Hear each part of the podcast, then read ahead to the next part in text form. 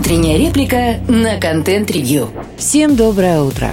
Пока многие эксперты продолжают открывать для себя экономические законы и упражняются в использовании различных эфемизмов, отечественный рынок продолжает видоизменяться – но внимание публики сосредоточено порой уже даже не на технологиях, а буквально на интерфейсах.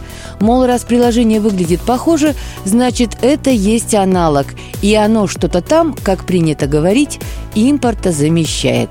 Для широкой публики такое восприятие простительно. В конце концов, потребитель и не обязан знать о том, как и что устроено внутри. Однако доступность, внешний вид и скорость работы приложения не гарантируют, что получаемая услуга будет соответствовать ожиданиям потребителя. Тут можно привести аналогию из офлайна. Есть у нас один банк, который прям-таки кичится своим персональным обслуживанием и VIP-отделениями. Если смотреть со стороны, то можно увидеть красивые интерьеры и приторно-вежливых сотрудников. Однако на деле там существуют очереди. Просто делается все, чтобы скрыть их от посторонних глаз. Вежливый сотрудник встретит вас у входа и проводит к креслу, которое стоит под пальмой, и предложит кофе. Другого посетителя отведут к диванчику у окна и так далее.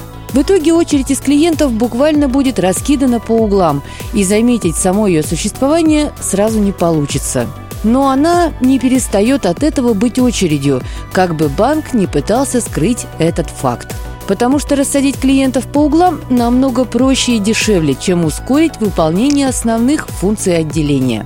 То же самое касается и онлайн-сервисов – Многие из них смогли добиться своего рыночного положения не потому, что дизайнер нарисовал красивое приложение, а потому, что внутренние процедуры были выстроены так, что клиент получал быструю, понятную и предсказуемую услугу. Именно хорошо организованные внутренние процессы делают привлекательным тот или иной сервис, будь то онлайн-магазин, сервис бронирования или видеохостинг.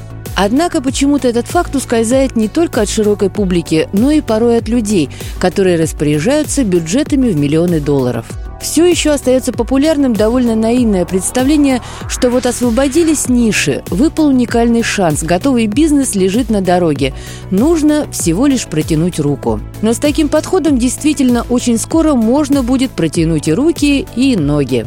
В среднесрочной перспективе удержаться на рынке сможет не тот, кто быстрее других полез в освободившиеся ниши, а тот, кто первым максимально эффективно выстроит внутренние организационные и финансовые процессы. Для тех, кто способен решить такую задачу в современных реалиях, не составит труда выпустить и удобное приложение. И даже если это будет сделано несколько позже конкурентов, это не будет большой проблемой, потому что в бизнесе содержание – важнее формы.